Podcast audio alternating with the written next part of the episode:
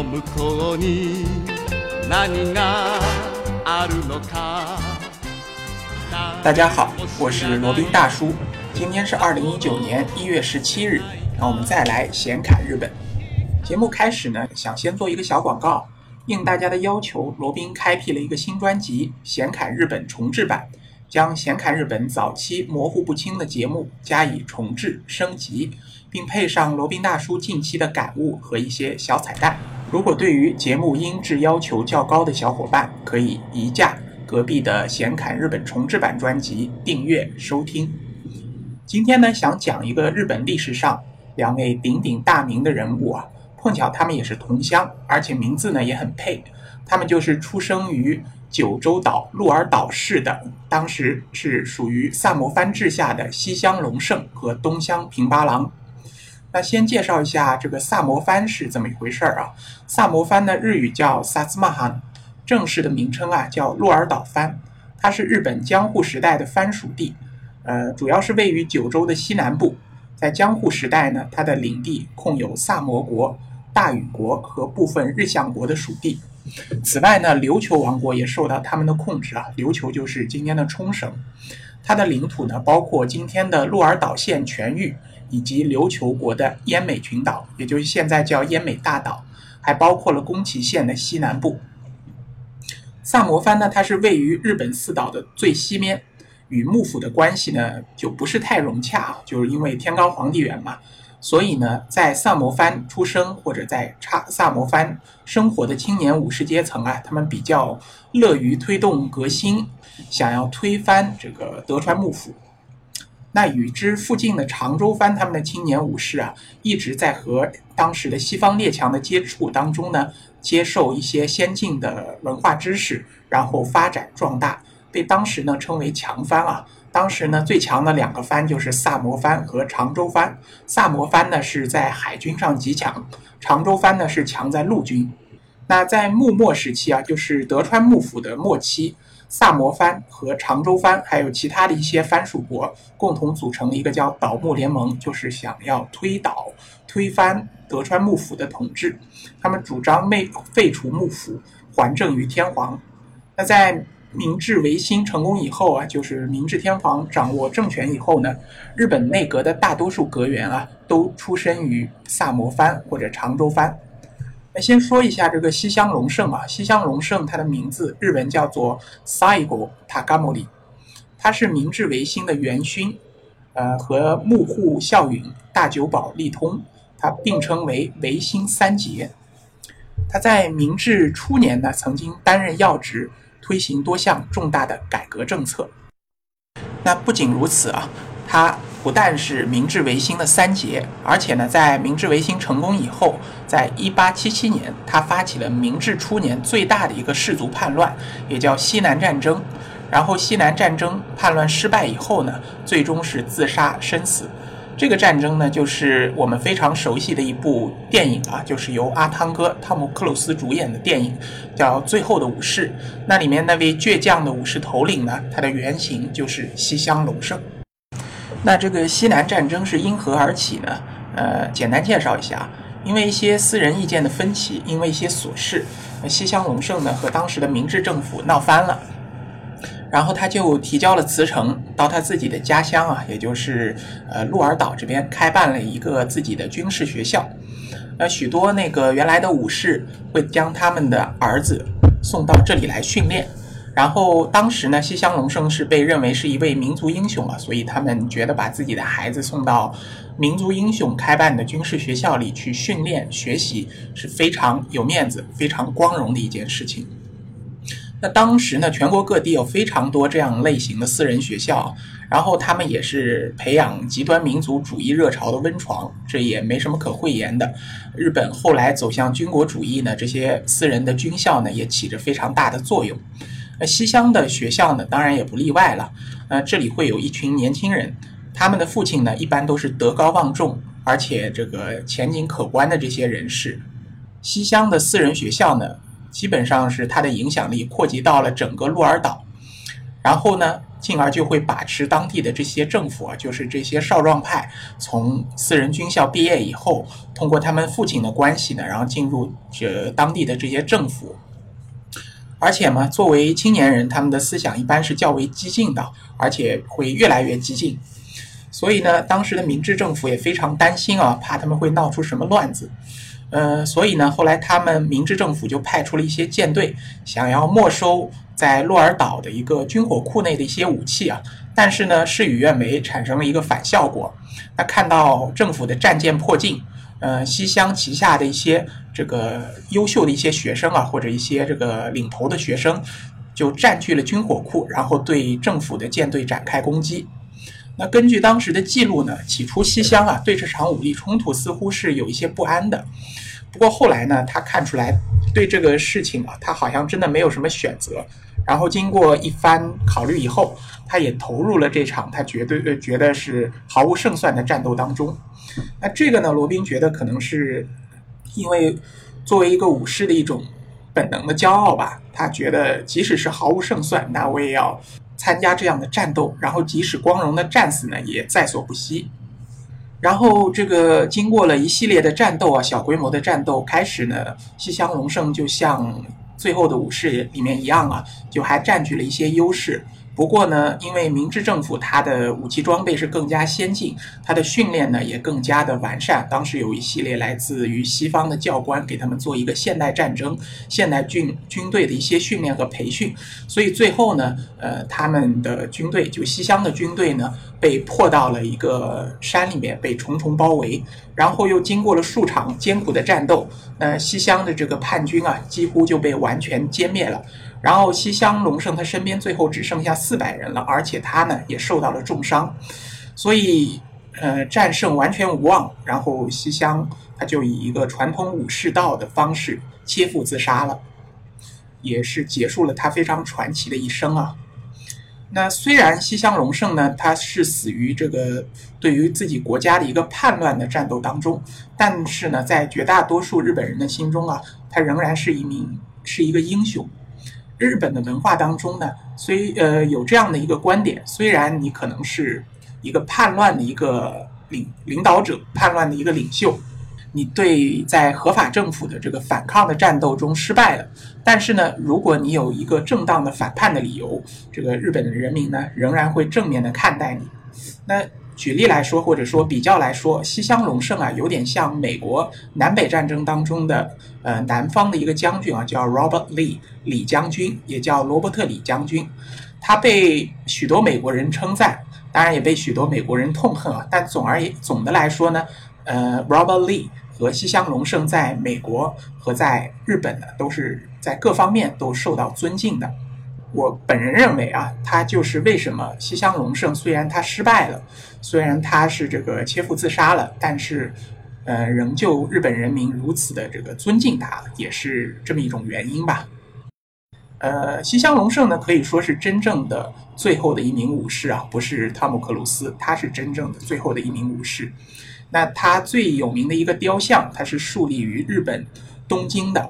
呃，非常有名的一个公园叫上野公园，有它的一座雕像，也是非常多的人在这个各种各样的时节的时候也去也会去凭吊去观瞻。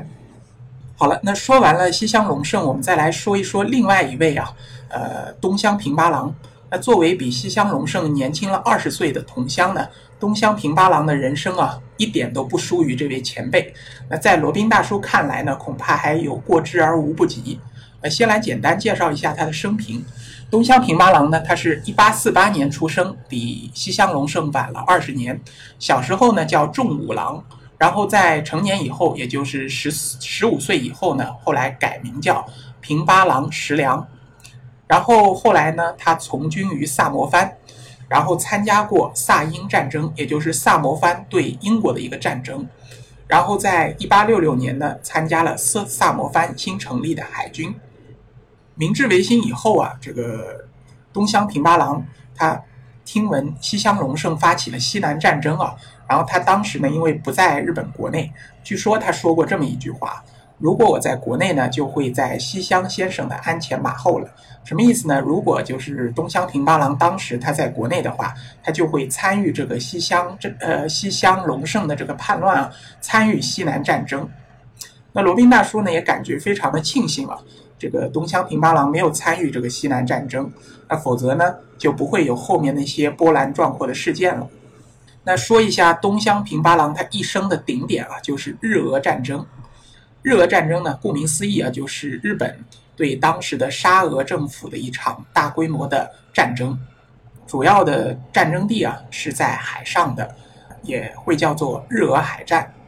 那日俄战争呢，对于日本人来说啊，应当是最提心吊胆的一场海战了，因为在日俄战争前啊。这个甲午战争，也就是日本人称之为日清战争，刚刚结束没有多久。呃，对日本来说呢，也是元气大伤的一个状态，完全是失血的一个状态，还没有恢复过来。然后面对这个在远东、在欧洲的这么一个庞然大物沙俄帝国呢，日本也是非常发怵的，因为在以前日本从来没有在和西方列强的战争当中获得过任何便宜。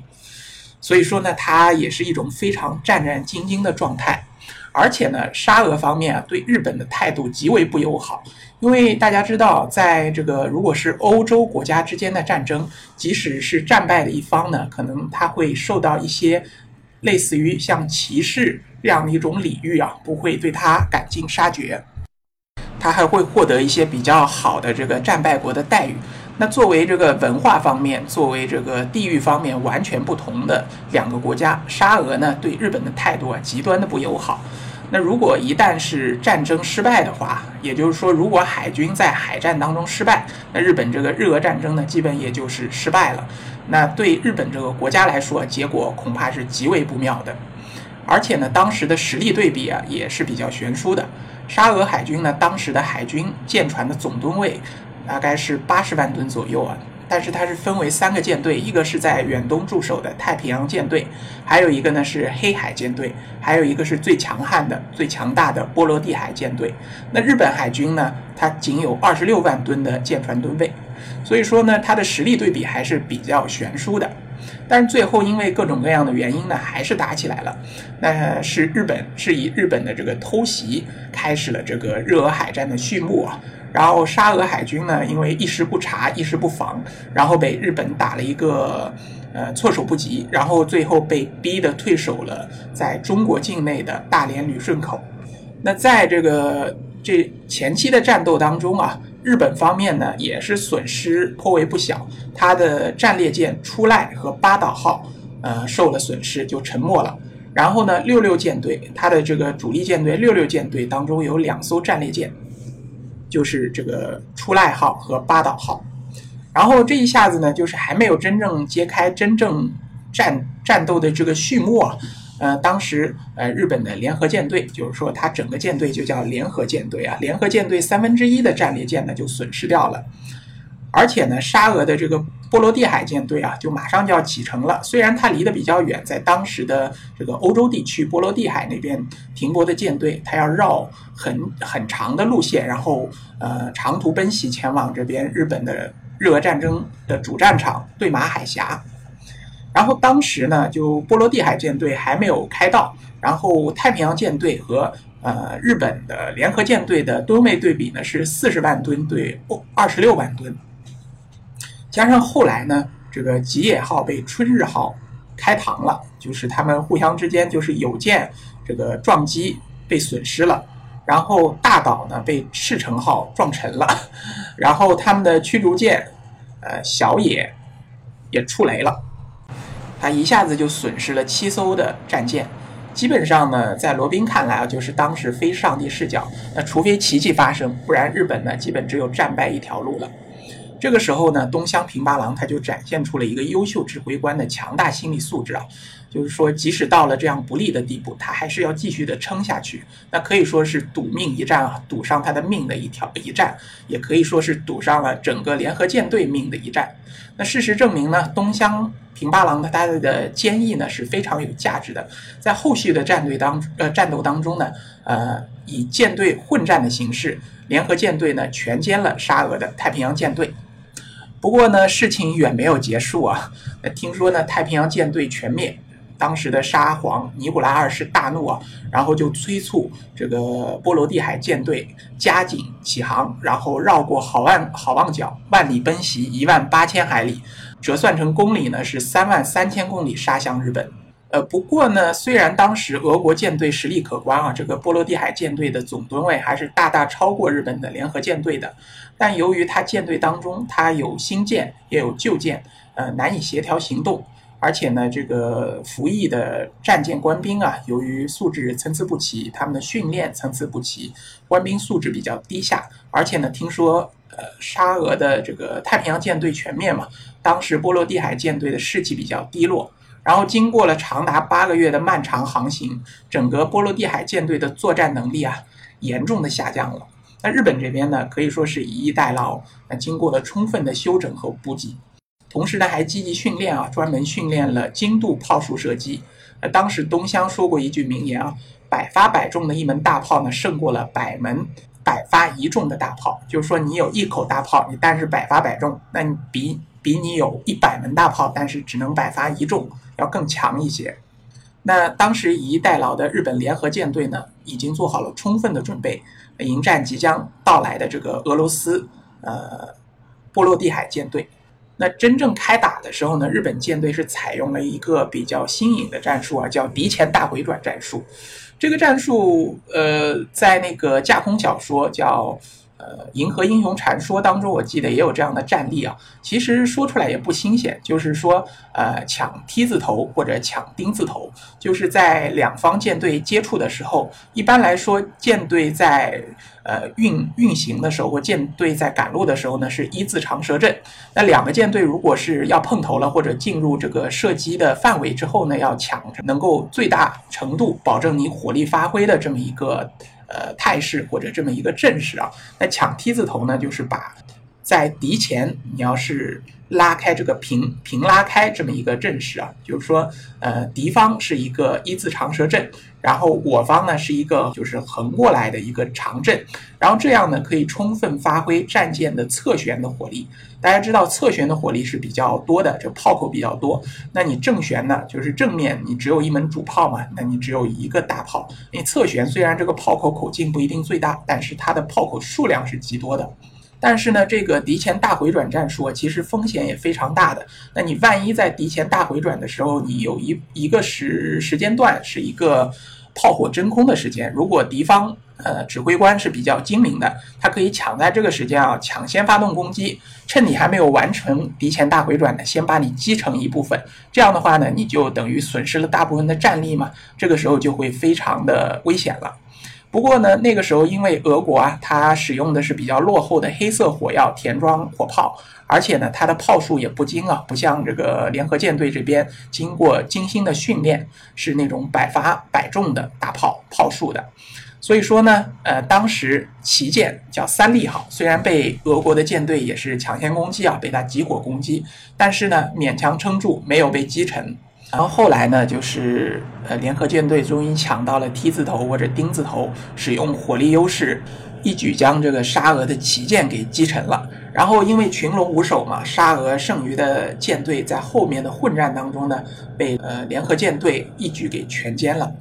所以说，经此一役呢，沙俄基本损失了他所有能够战斗的这些海军舰艇，包括了这个日本太平洋舰队已经在前面的战斗当中被全部全歼了。然后这次呢，波罗的海舰队大部分也都被全歼了。呃，这次被称为叫对马海战，对，也叫对马海峡海战啊，它可以说是近代海战史上最著名的，也可以说是教科书式的一个战例。日本联合舰队呢，在当时天时地利人和之下啊，以损失了仅仅三艘鱼雷舰艇的代价，取得了压倒性的胜利，并且摧毁了俄国当时最后的海上力量。那俄国舰队呢，几乎可以说是全军覆没，只有非常少的这个海军舰艇逃脱了。那包括当时的巡巡洋舰分队旗舰叫奥列格号，他率领着阿弗勒尔号、珍珠号和一艘驱逐舰脱离舰队，然后掉头向南穿过对马海峡，然后逃到了菲律宾。然后还有一艘巡洋舰和两艘驱逐舰呢，是逃到了这个海参崴，当时是叫海参崴，现在是叫弗拉迪沃斯克。所以说呢，只有非常少的俄国的舰队是逃出升天，其他的尽数被全歼了。那对马海战呢，它结果它的这个结果啊，充分证明了在当时战列舰在海战当中无可替代的霸主地位，而且呢，深刻的影响了海军技术的发展。呃，特别是当时英国的第一海相啊，叫菲希尔，他有一个这个坚定的理论，啊，证明了他的这个坚定的理论。对于战舰来说，最重要的是火力和航速。所以这场海战呢，也由此催生了后续的这个无畏型战列舰和战列巡洋舰的这个发展，大规模的一个蓬勃发展啊，将大舰巨炮主义推上了巅峰。那对马海战它的影响力也不仅仅局限在军事方面，它直接左右了俄国和日本两个国家的命运啊。那曾经处于世界前列的俄国海军呢一蹶不振，然后这这场海战这场战争日俄战争它它的失败呢，直接动摇了俄国沙皇的这一个统治啊。那今后后面几十年，这个俄国。经过一战以后，然后被十月革命所推翻呢这个日俄战争，也是起到了一个引子的作用。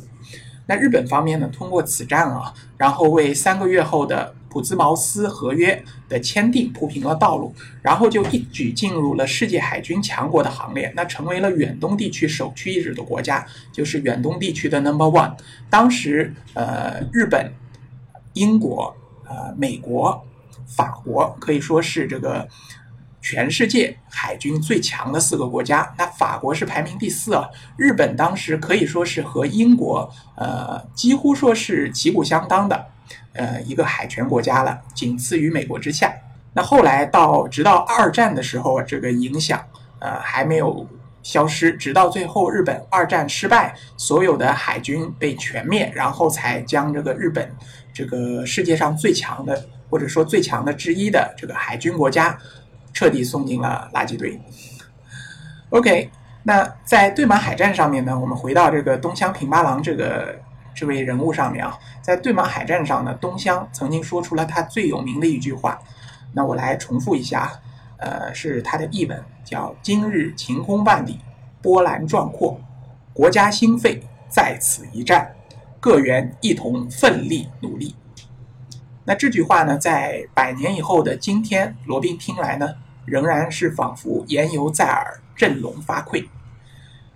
哎，这就是两位同乡啊，西乡和东乡的故事。在日本呢，这两位可以说是家喻户晓。关于他们呢，有数不清的电影、电视和小说等不同的文化载体。他们的雕塑、他们的雕像呢，也在日本有非常多。说到这里啊，罗宾在这里想感叹一下。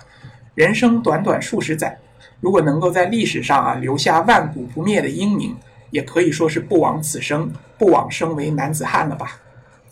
好了，那今天的这一期闲侃日本呢，就先到这里，我们下期再聊。接下来呢是罗宾大叔的广告时间，罗宾大叔可以为大家提供如下的收费服务，包括日本自由行的咨询服务，日本深度游的私人定制服务。以及日本经营管理移民的咨询服务，还包括日本购房移民的咨询服务。另外呢，还有另外一个领域啊，罗宾大叔还可以提供如下的服务，包括赴美生子、赴加生子的咨询服务，赴美生子城市签的代办服务，以及美国、加拿大十年旅游签证的代办服务。除此以外呢，还有三个国家的移民代理服务，罗宾大叔也可以提供。包括南太平洋小国瓦努阿图共和国的投资移民项目，可以投资移民拿绿卡，或者直接投资移民拿护照。另外呢，我还有一个欧盟国家希腊二十五万欧元的购房拿绿卡的项目，这个项目呢也叫黄金签证项目。还包括另外一个欧盟国家塞浦路斯的三十万欧元购房拿绿卡的项目。以上所有的服务呢？和罗宾大叔的独家特别干货，都可以在罗宾大叔的个人官网三 w 点罗宾大叔的全拼点 com 上可以看到。